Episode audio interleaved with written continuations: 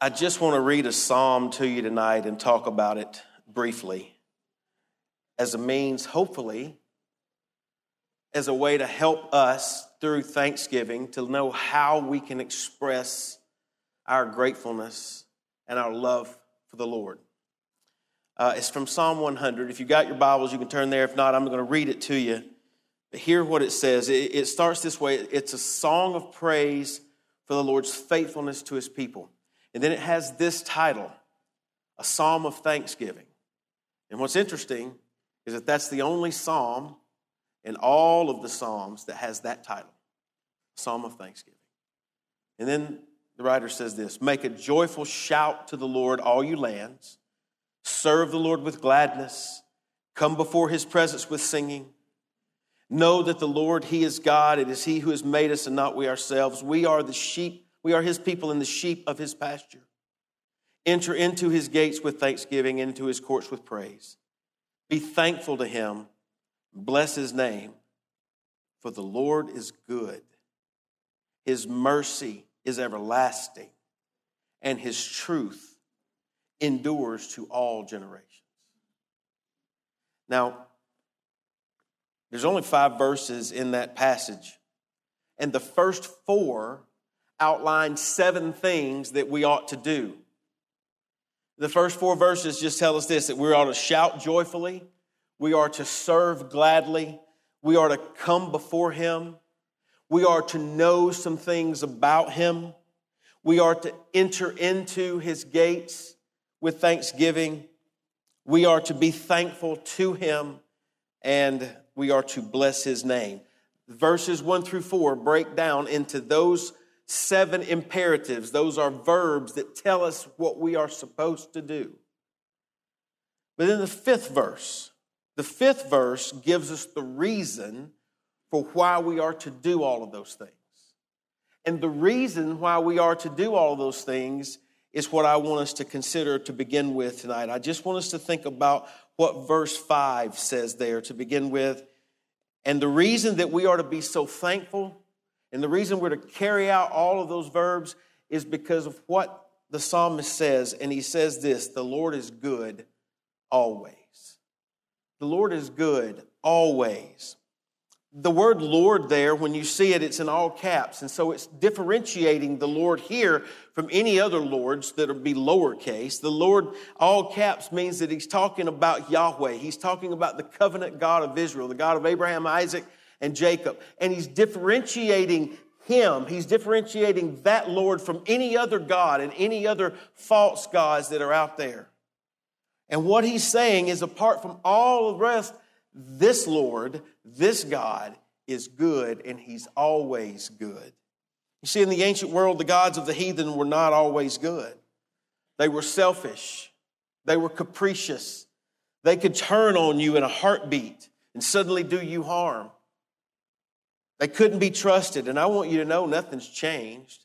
All the false gods of our world today are exactly the same way. They are all for themselves and they will suck us in, but then they will turn on us in a heartbeat. But God's not like that, not the God of the Bible. You see, He's completely trustworthy. In fact, the Lord's promise of salvation is sure and it is absolute. And that is true not because of our faithfulness to Him. He doesn't remain faithful to us because we remain faithful to Him. He's faithful to us because He's good. That's His cardinal characteristic. That is, that is that whole fundamental characteristic of who God is. Consider what the psalmist writes in Psalm 34, verse 8. He says, Oh, taste and see that the Lord is good. And he says, Blessed is the man who trusts in him. Now, I want you to notice the next emphasis. How do we know that the Lord is good always? Is because he goes on to say, because his mercy is everlasting. His mercy is everlasting. The word mercy is the word hesed. You got to get in the back of your throat a little bit there if you're going to try with the Hebrew. When we used to have to sit up and read it in the Hebrew, and you'd have to, the hesed, it was hesed, and you have to really get into it, and we would, we would have to practice that. What's interesting is that the Hebrew word hesed comes from the word that means stork. And you know why the Hebrews used that word? Is because a stork was known to, form, to put its, its uh, nest high up in a tree. and it's abnormally known to really take care of its young because they cannot take care of themselves. And they had this overprotection of their young, and they, they did these things. And so the Hebrews began to compare the loving kindness and the mercy of God with what a stork would do. And they blended those words into this. And so he's saying that God loves his children even more than that stork could.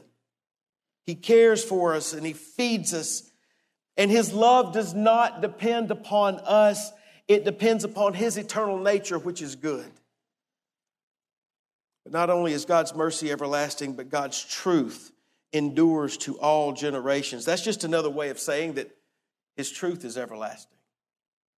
What that means is God's not fickle, he's not moody.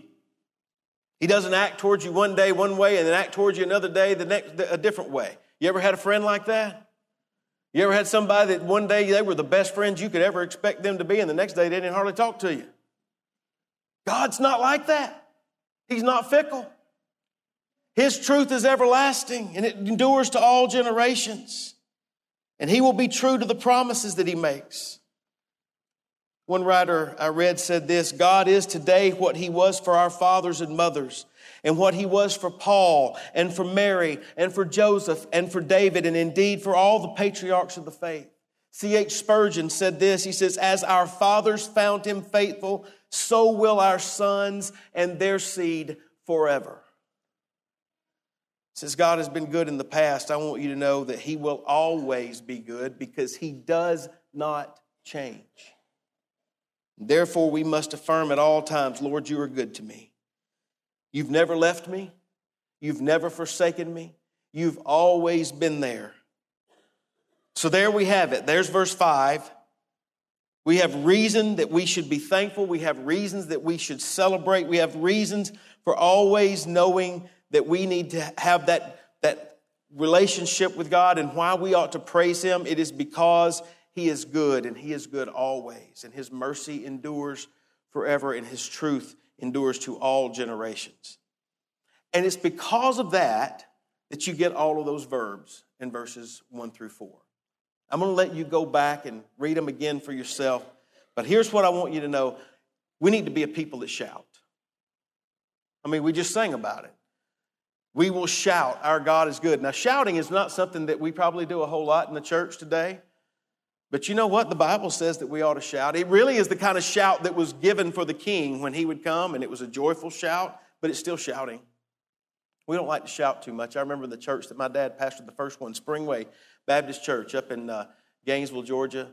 And my dad would pastor that church, and there was a little man.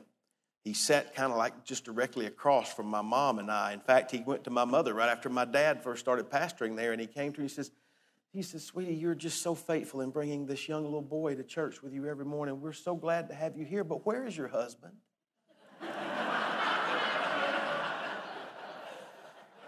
she goes, Well, that's, that's my husband up there preaching. And it embarrassed him to no end. He, sweetest little man that you could ever remember, or I could remember, you ever seen. He didn't have a lot of money. He was an old man even then. But you know what? They'd get to singing, and sometimes my dad would get to preaching, and you just kind of hear it. It was low. Whoo.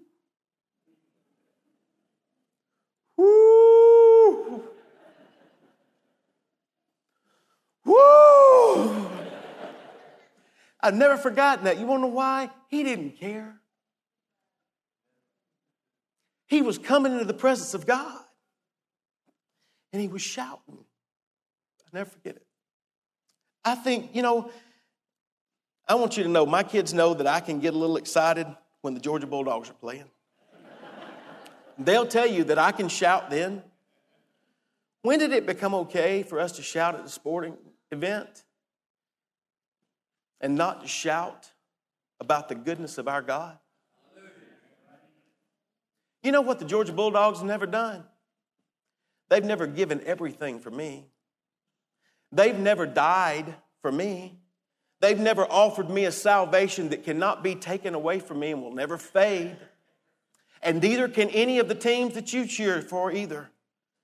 And yet I'm as guilty as anyone there is of raising my voice and shouting when they score a touchdown and keeping my mouth shut so often in this room on Sunday mornings. And I'm confessing it to you right now. The Bible says, make a joyful shout to the Lord, all you lands. You just take that one, do with it what you want to, it's fine. I just want you to know the next one says, serve the Lord with gladness. I'm just going to ask you two real quick questions. Are you serving the Lord? And are you doing it with gladness? You see, they go together. That's what it means to have a thankful heart for what God has done for you. It means serving the Lord and doing so with gladness of heart. When, when God knew what would happen to the Israelites, you know what he told them in Deuteronomy 28? He says, Because you did not serve the Lord your God with joy and gladness of heart for the abundance of everything, therefore you shall serve your enemies, who the Lord will send against you. I'm reminded of Bob Dylan. Some of you younger ones need to ask some of the older ones in the room who Bob Dylan is. Bob Dylan sang a song, You Gotta Serve Somebody. The Bible says that we ought to serve the Lord and that we ought to do it gladly. The next thing is we ought to come before Him with singing. Mary, I loved what you said. We're to come before Him with singing. It does not say that you've got to be a member of the choir per se, but thank you so much that you are. It doesn't mean that you've got to have a soloist voice. But it does say, because you know what singing does? Singing is an, it's an offering, it's a sacrifice, it takes effort. And it doesn't necessarily mean that you've got to be in tune or that you've got to have the best voice or that the person next to you is going to. It just means that you are singing from the depths of who you are because you know who is your king. Sing. Sing to him. And then the next one it says we are to know some things about him. Know that the Lord, he is God. That's a command to know. It's not just telling us stuff about him, but what are we to know? It means to know the Lord is God means that it involves studying.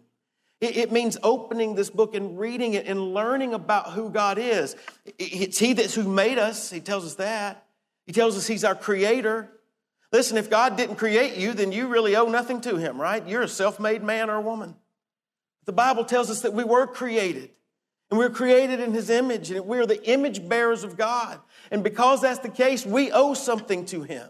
Not only is He create us, but it is He who has made us and not we ourselves. We are His people and the sheep of His pasture. He made us and He redeemed us.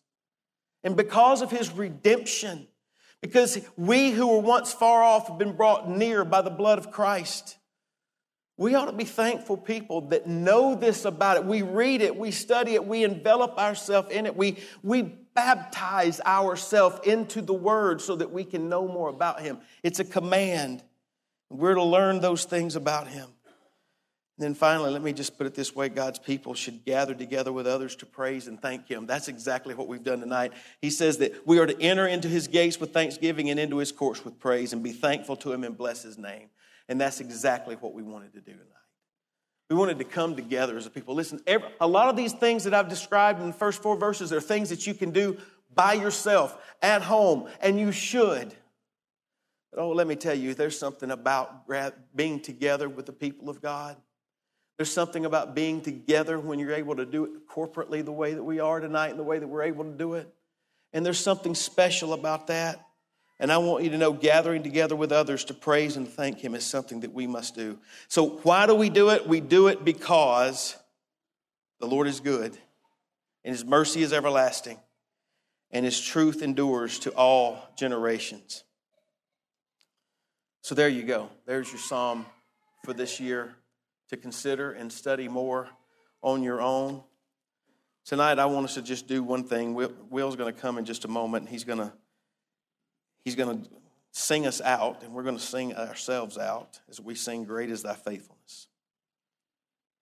But I think on a night like tonight, when we've considered all that we've considered together, when we've heard what we've heard, is there anything better that we can do? Just, just our voices. Just our voices. Singing that song that many of us learned when we were children. Some of you may not know it, but just listen to the words and sing along if you know it. Praise God from whom all blessings flow. Praise Him, all creatures here below. Praise Him above, ye heavenly host. Praise Father, Son, and Holy Ghost. Amen.